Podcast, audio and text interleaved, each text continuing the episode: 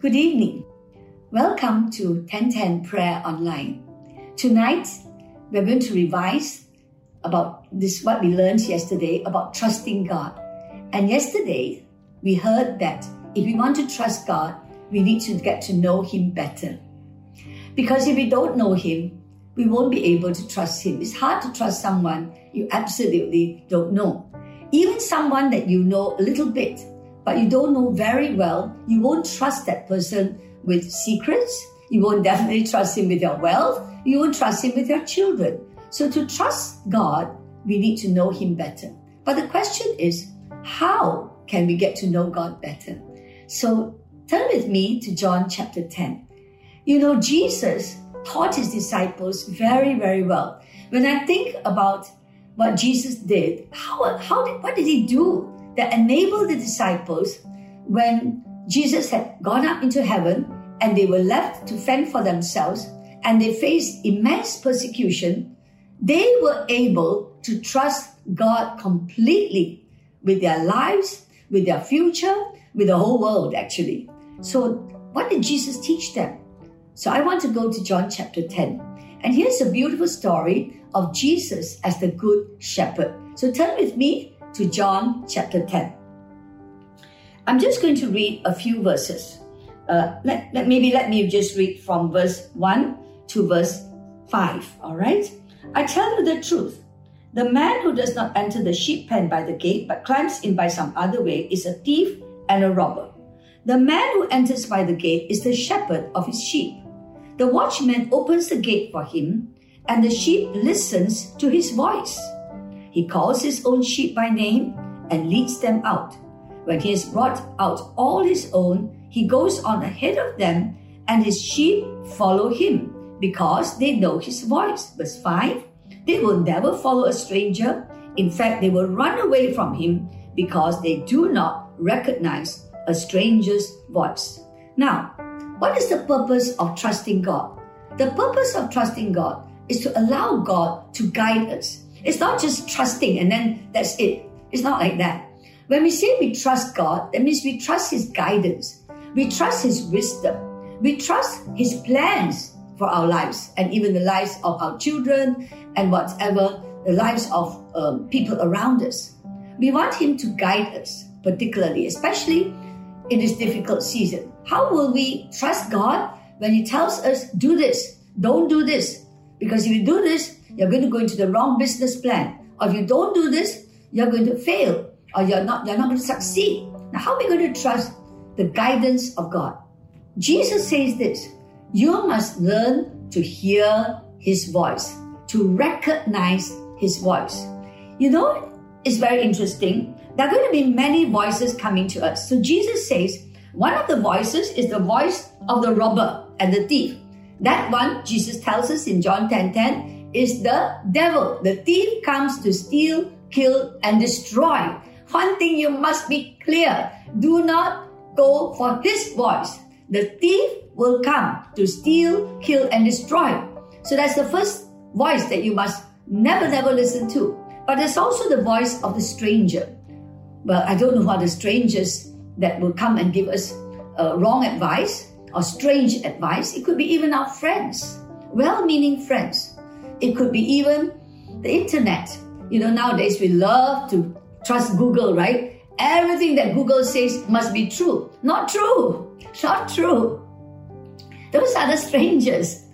Some parts you have to sift through what is true and what is not true. We trust Google so much, but we don't trust God. Why? Because we have learned to listen to Google's voice. So, one way to shift from listening to Google's voice and to listen to God's voice and to trust it is to learn to spend time with Him.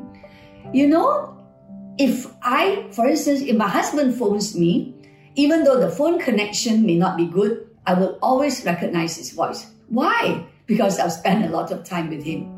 When my children phone me, even if the phone connection is not good, I will definitely recognize his vo- their voice. Even when they write messages to me, let's say they let's say they write a WhatsApp message to me, I know it is them and not some con man because I've spent time with them. I know they won't write messages that way. So that's why, in order to recognize Jesus' voice, you need to spend time with Him. You need to read the Bible. How does He think? How does He speak? What does His voice sound like?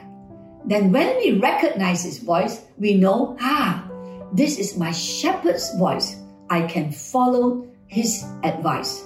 I don't need to listen to the stranger's voice. I don't need to listen definitely to the thief, the robber, the devil's voice.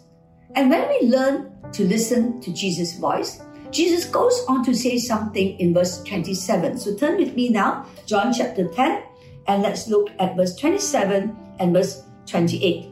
My sheep listens to my voice. Now, the word listen is not just listen and then run away. I think the problem for us is that when we spend time with God 10 minutes and then we go away, we will never learn to recognize that voice. Listen in the Bible is always listen intently.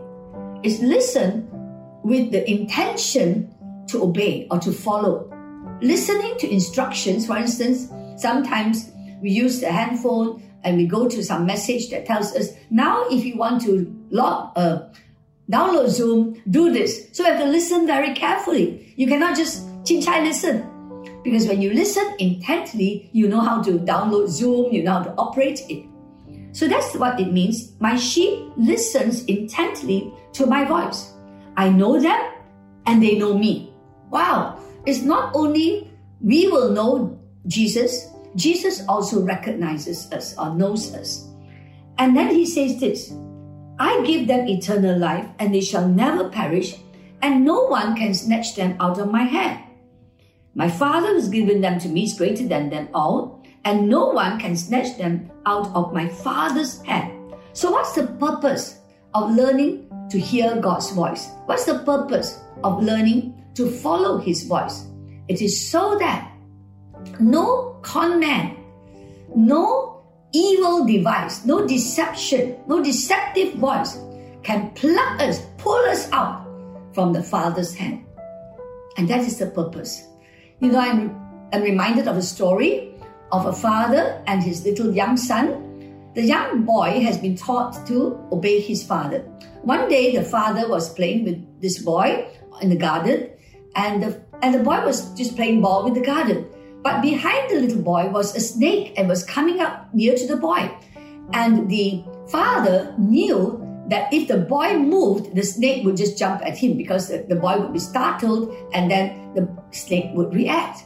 So the boy, the, the father had to speak to the son in a very calm, quiet manner. He had to say to him, Son, daddy's here. Look at daddy. Look at daddy. Son, daddy, not the bald son, daddy. And because the boy had been trained to listen intently to the father, even though the father's voice was soft, he recognized the father's voice. The voice was assuring. And then the father said, Come to daddy slowly, son. Now imagine you're walking on tiptoes, slowly, slowly. Now, the son didn't know why he had to walk slowly. You know, children, they love to run to the father. But he heard the father's voice and he knew the father was going to do something special for him. And as the father, uh, as the son walked slowly to the father, the father reached out, caught him, and then showed the son where the snake was. That is what, be, what it means. Be still and know that I am God. You know, I think in the midst of all the voices out in the world that's going to clamor for our attention, the most important thing that we have to learn to hear is the voice of God and to trust that voice.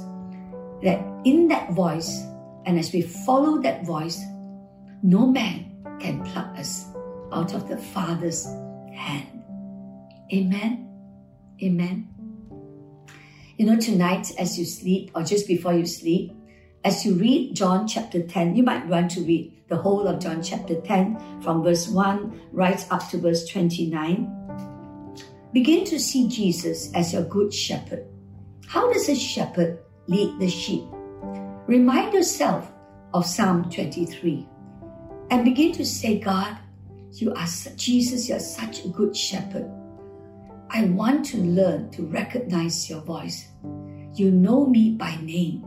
When you call my name, it will be different from when my strangers call me, my friends call me, even definitely when the devil tries to get my attention. I want to recognize the way you call my name.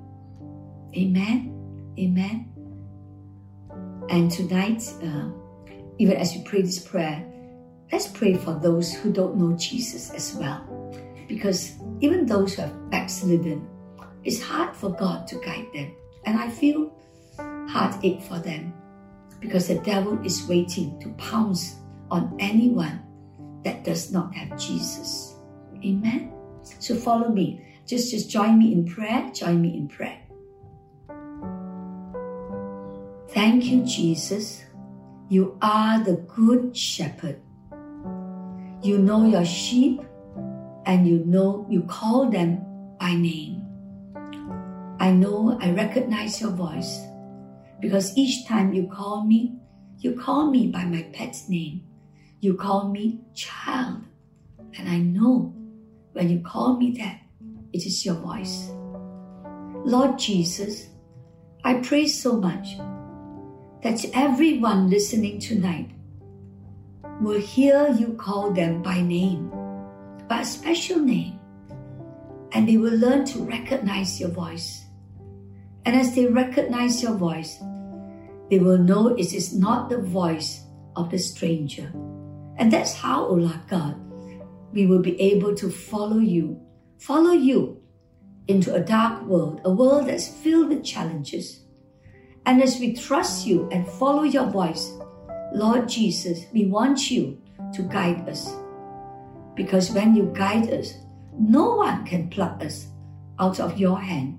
No one can pluck us out of our Heavenly Father's hand. And tonight, Lord, I want to pray together with all of my brothers and sisters for those who have lost hearing your voice, those who have backslidden, those who are now confused and do not know whether the voice they're hearing is Jesus or the voice of a stranger, or worse still, is the voice of the devil. Father, Holy Spirit, would you now remind them of how your voice sounds like? So that, like the prodigal son, they are reminded of the Father's voice calling him son. And may they come back to the sheepfold. May they come back to your guidance. For you always lead us into paths that are right, paths that are good, paths that will give us a hope and a future. Thank you so much, our good shepherd. Thank you, Jesus. Thank you, Heavenly Father. Thank you, Lord. Amen. Thank you. Thank you for listening. Thank you for joining in tonight's prayer. Tonight, the homework is read John chapter 10, verse 1 to 29, and then maybe read Ephesians 1, verse 15 to 29 again. And enjoy, enjoy recognizing the shepherd's voice. God bless you. God bless you.